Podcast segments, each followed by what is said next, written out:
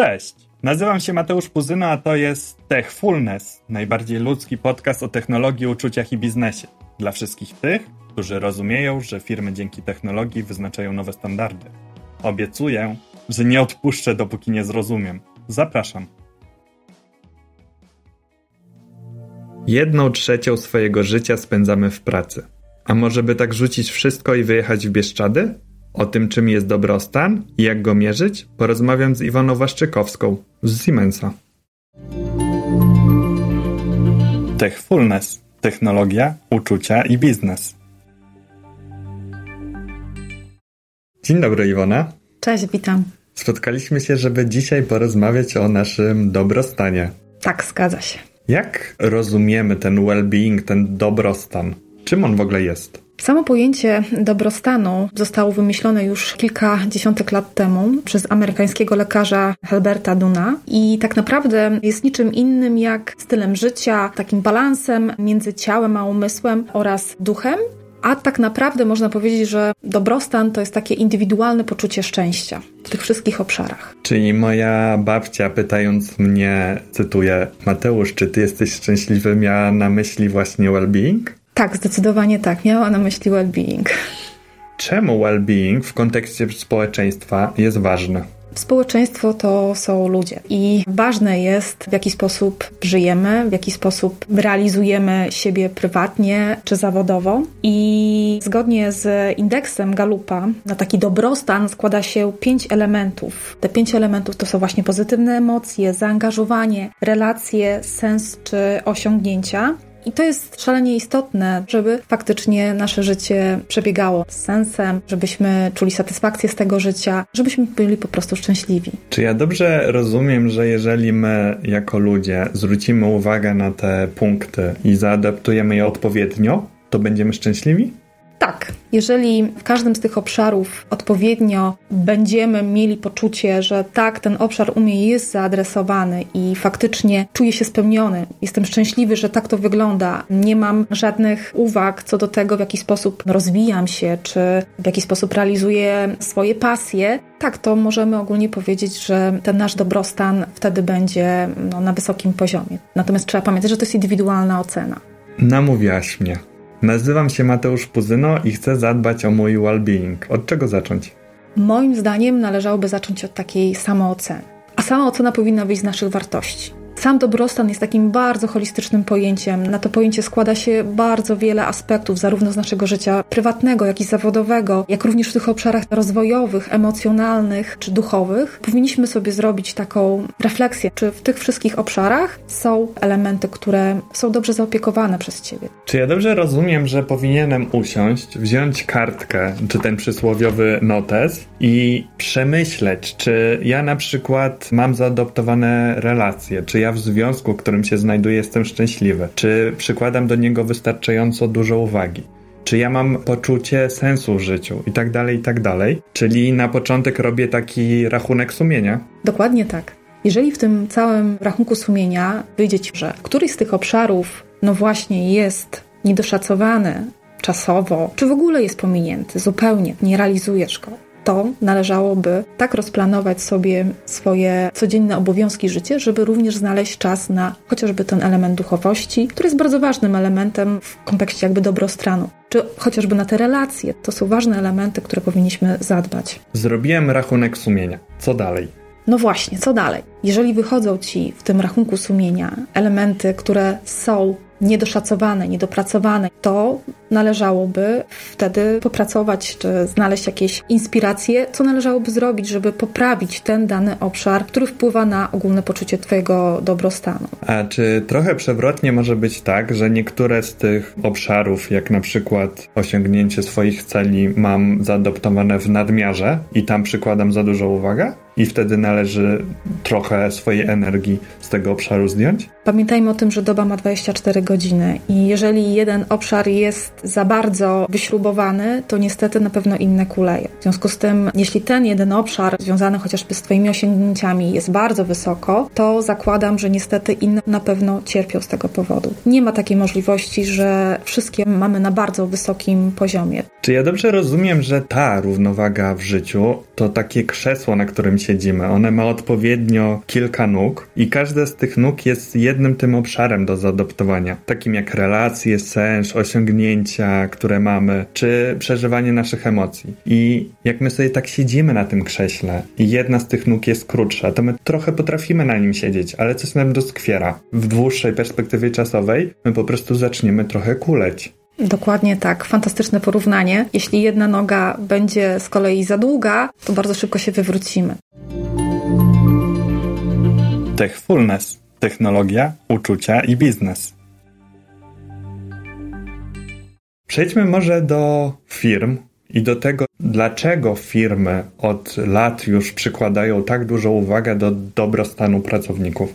W Polsce tak naprawdę kwestia dobrostanu i jakaś atencja pracodawców na ten obszar dobrostanu, tak zwanego well-beingu pracowników, dopiero zaczęło się w latach 90 czyli troszeczkę później niż w Ameryce. I pracodawcy bardzo zwracają na to uwagę, ponieważ ten dobrostan, takie poczucie szczęścia indywidualne pracowników bardzo wpływa na efektywność pracowników, na kreatywność i wiadomo, że każdy z pracodawców chciałby, aby jego zespoły były efektywne, kreatywne. To się wprost przekłada na zaangażowanie pracowników i na wzrost produktywności. Jak patrzymy na firmę z perspektywy tego, że firma stworzona jest do tego, żeby dostarczać produkty na rynek, a te produkty z kolei dostarczają pracownicy tej firmy, to bardzo ważne jest, żeby ci pracownicy byli efektywni w tym, co robią, bo dzięki temu firma jest konkurencyjna.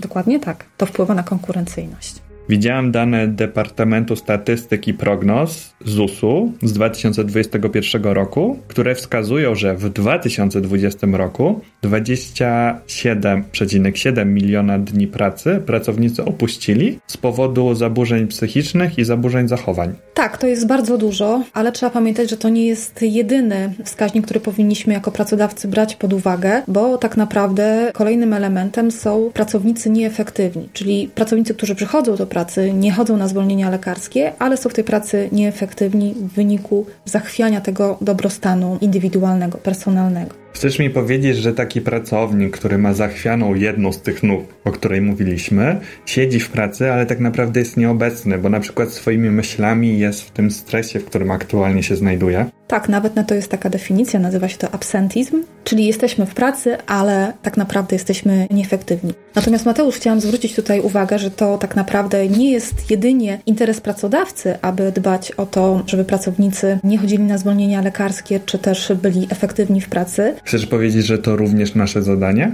Oczywiście tak. My powinniśmy dbać o nasz well-being dla siebie samych. Ale dlaczego? Pracownicy sami wskazują to jako bardzo istotny obszar, o który należy zadbać. Tutaj trzeba powiedzieć, że stres jest bardzo poważnym problemem zdrowotnym wśród pracowników biurowych. Według badań aż 81% pracowników pracuje pod wpływem stresu i głównymi efektami stresu są rozdrażnienie czy złe samopoczucie oraz problemy ze skupieniem się. I to na pewno wpływa na naszą efektywność, a należy też podkreślić, że stres jest niejednokrotnie przyczyną zgonu. Spotkałem się ze sformułowaniem work-life balance. Co to jest? Chodzi tutaj o zachowanie umiaru, balansu pomiędzy naszym życiem zawodowym, prywatnym, aczkolwiek wiadomo, że to życie prywatne i zawodowe, szczególnie w ostatnich czasach, bardzo się przeplata i bardzo ciężko jest postawić linię i granicę między tymi dwoma obszarami. No tak, bo nasze życie zawodowe przeniosło się w nasze cztery kąty i bardzo trudno nam jest dzisiaj, pracując zdalnie, oddzielić te swoje obowiązki dnia codziennego, a te obowiązki firmowe, służbowe. Dokładnie Dokładnie tak, jest to bardzo trudne, jesteśmy ciągle online, ciągle mamy dostęp do danych firmowych i jeśli o to sami nie zadbamy, jeśli tej granicy wręcz fizycznej sobie w jakiś sposób nie narysujemy, nie ustawimy w naszym prywatnych czterech kątach, to niestety będziemy tak naprawdę ciągle w pracy. Być może nie fizycznie, ale gdzieś tam nasze myśli będą krążyły wokół zadań zawodowych. Ale czy my jesteśmy osamotnieni? Czy może firmy mają jakieś formy wsparcia dla pracowników? W ostatnich czasach na rynku powiedziałabym, że firmy prześcigają się w tym, w jaki sposób być konkurencyjnym i oferować różne metody wsparcia właśnie tego well-beingu naszych pracowników. Mówimy konkurencyjnym, ale mamy tu na myśli tę dobrą konkurencję. Dokładnie tak. To chodzi o dobrą konkurencję, taką pozytywną. Takie pakiety jak prywatna opieka medyczna to już jest podstawa, którą każdy pracodawca właściwie oferuje pracownikom i szereg oferty opiekującej tym właśnie wątek well-beingowy jest coraz bogatszy. Między innymi pracodawcy organizują różnego rodzaju inicjatywy wspierające aktywności sportowe, poszerzające świadomość pracowników taką w sferze psychicznej, jak zadbać o swój sen, czy też wręcz dbają o taką indywidualną, dodatkową opiekę psychologiczną i oferują dodatkowe wsparcie psychologiczne dla osób, które tego potrzebują. Jest tego cała masa. Naprawdę to są pozytywne rzeczy i bardzo fajne, że one, one się dzieją, bo myślę, że takie podnoszenie świadomości w społeczeństwie w obszarze tego, jak ważny jest well-being, jest istotne z punktu widzenia jednostki i z punktu widzenia społeczeństwa. Kawa na ławę. Firmy robią to dlatego, żebyśmy byli efektywni w pracy. Tak, to prawda. Powiedzieliśmy o wskaźniku Galupa w kontekście społeczeństwa. Odnajdujemy również współczynnik Galupa w kontekście firm. Mam tu na myśli ten sam współczynnik, który trochę inaczej definiuje przestrzeń z punktu widzenia firmy. I on zwraca uwagę na takie ważne obszary jak cel i satysfakcja z pracy, jak dobre relacje z kolegami, z koleżankami w biurze czy w zespole, zadowolenie z wynagrodzenia, jak i świadomość bycia częścią zespołu. Mam tu na myśli zaadoptowanie tej naszej potrzeby przynależności. No i ostatni, te zdrowie i dobra kondycja. Czy ty się zgadzasz z tym, że firmy inwestując pieniądze w te obszary, tak naprawdę inwestują w swoje produkty i technologie, które wprowadzają na rynek? Ma to zdecydowanie przełożenie, aczkolwiek pewnie by było ciężko znaleźć jakieś liczby dowodzące, że tak to wygląda. Przyjmuje się, że dzięki inicjatywom właśnie w tych obszarach potrafimy zwiększyć efektywność pracowników nawet o 20%. Nazywam się Mateusz Puzyno i jestem inżynierem, także nie byłbym sobą, gdybym nie zapytał Cię o technologię i o to, jak technologie mogą wspierać nasz dobrostan. Technologie wspierają nasz dobrostan zarówno taki personalny, indywidualny, jak i również ten dobrostan wynikający z przestrzeni, w której się znajdujemy. Jeśli chodzi o taki nasz indywidualny dobrostan, to na pewno dużym wsparciem są różnego rodzaju aplikacje, które nam monitorują sen, monitorują to, czy pijemy dużo wody, monitorują inne elementy wpływające na nasz dobrostan, pomagają nam medytować. Są aplikacje, które wspierają nas w medytacji czy w ćwiczeniu oddechu, ale również takie, które wpływają na chociażby relacje i możliwość uprawiania różnego rodzaju rywalizacji sportowych, aktywności sportowych w gronie znajomych. Także jest tutaj bardzo szeroka gama tych aplikacji wspierających nas indywidualnie nasz dobrostan i one są zarówno w strefie tej medycznej, zarówno w strefie aktywności sportowych, czy takiej medytacyjnej. Myślę, że tak naprawdę o czymkolwiek byśmy sobie nie pomyśleli w kontekście dobrostanu, to znajdziemy na to aplikację, która będzie nas wspaniale wspierała i przypominała nam o tym, co powinniśmy robić. Chyba wywołałaś moją aplikację bo ona właśnie przypomina mi o posiłku, który powinienem zjeść. No właśnie, są takie aplikacje, które jeszcze nam dodatkowo podpowiadają, że zbyt długo siedzimy, należy wstać, wykonać jakieś ćwiczenia, albo mierzą nam tą minimalną ilość kroków, które powinniśmy w ciągu dnia zrobić, właśnie, żeby zadbać o ten nasz dobrostan fizyczny i psychiczny. Wymieniliśmy bardzo dużo zalet technologii, ale chciałem Cię zapytać, czy technologia również może wpływać na nas niekorzystnie? Niestety tak. Technologia może wpływać również na nas niekorzystnie. Objawia się to innymi tym, że jesteśmy ciągle online. Wpływa to na zubożenie naszych relacji, Wprawdzie są aplikacje społecznościowe, które nam dają poczucie, że jesteśmy częścią jakiegoś społeczeństwa, natomiast zdecydowanie to są ubogie relacje. Natomiast to, co trzeba sobie jasno powiedzieć, od technologii nie ma odwrotu i ta technologia już wymyśla technologię, jak sobie radzić z uzależnieniem. I są takie aplikacje, które pomagają nam skrócić czas z telefonem. To chociażby są aplikacje, gdzie możemy sobie zrobić ekran czarno-biały. Wiadomo, że kolory nas przyciągają i chodzi o to, żebyśmy zmniejszyli zmniejszyli ten czas przebywania właśnie przed ekranem poprzez to, że mamy czarno-biały ekran. No właśnie, bo ja ostatnio nawet zainstalowałem sobie tego typu aplikację, która śledzi czas, który spędzam na danych aplikacjach w telefonie i się załamałem. Jest jeszcze krok dalej. Możesz sobie zainstalować aplikację, która ci ograniczy czas dostępu do danych aplikacji. I to jest cudowne rozwiązanie, które no, jest popularne wśród rodziców instalujących takie aplikacje u swoich dzieci na telefonach i innych mobilnych urządzeniach, ale warto zainstalować sobie taką aplikację na własnym telefonie dla siebie. To może mały zakład. Przez najbliższy tydzień dajemy sobie tylko godzinę na media społecznościowe dziennie? Duże wyzwanie, ale przyjmuję zakład. Powiedziałeś, że również przestrzeń, w której się znajdujemy, jest ważna. Dlaczego? Tak, przestrzeń, w którym się znajdujemy, ma ogromne znaczenie dla naszego dobrostanu. To tak, Mateusz, jak u ciebie w domu. Ważne jest to, żeby była odpowiednia temperatura w pokoju, czy ważne jest to, żeby było odpowiednie naświetlenie, czy też chociażby samo świeże powietrze. Tak samo w pracy pracodawcy dbają o to, aby w biurach było odpowiednie oświetlenie, aby była możliwość puszczenia świeżego powietrza, chociażby przez otwarte okna w biurowcach. To kwestia natężenia oświetlenia, to kwestia chociażby przestrzeni, w której się znajdujemy. Również znaczenie mają tak być może prozaiczne rzeczy jak kwiaty w tej przestrzeni, w której się znajdujemy oraz materiały, z jakich wykonane są przestrzenie biurowe. Spotkałem się również z tym, że pracodawca zamieścił w biurze kamery, ale nie po to, żeby śledzić pracowników, tylko po to, żeby te kamery zliczały czas uśmiechu na twarzach pracowników. Pamiętajmy o tym, że uśmiech i to, jak często się śmiejemy, wpływa na nasze hormony szczęścia, które wpływają na, ogólnie na nasz dobrostan, samopoczucie, ale ogólnie na nasze zdrowie. Przejdźmy jeszcze do pracodawców i technologii, które wspierają pracodawcę. Dlaczego pracodawca decyduje się zainwestować dodatkowe pieniądze w urządzenia, które zapewnią nam dobrostan w biurze? Nie wiem, czy Mateusz spotkałeś się z takim certyfikatem WELL, który no właśnie mierzy poszczególne obszary wpływające na nasz dobrostan poprzez właśnie zainstalowanie technologii w budynkach, które odpowiednio monitorują oświetlenie czy świeże powietrze, ale również proaktywnie zachęcają pracowników. Są to różnego rodzaju czy aplikacje, czy nawet hologramy, różnego rodzaju rozwiązania, które motywują chociażby pracowników do ruchu, do aktywności, czy tak jak wspomniałeś, monitorują, jak często pracownicy się śmieją. I w tym certyfikacie WELL jest szereg obszarów wymienionych, które tak naprawdę mają szalony wpływ na nasze samopoczucie, na nasz dobrostan. Czy ja dobrze rozumiem, że ten certyfikat bada technologie, w które wyposażony jest budynek i odpowiada nam, czy będą one w stanie właśnie zadbać o nasz dobrostan? Tak, dokładnie tak. Techfulness. Technologia, uczucia i biznes.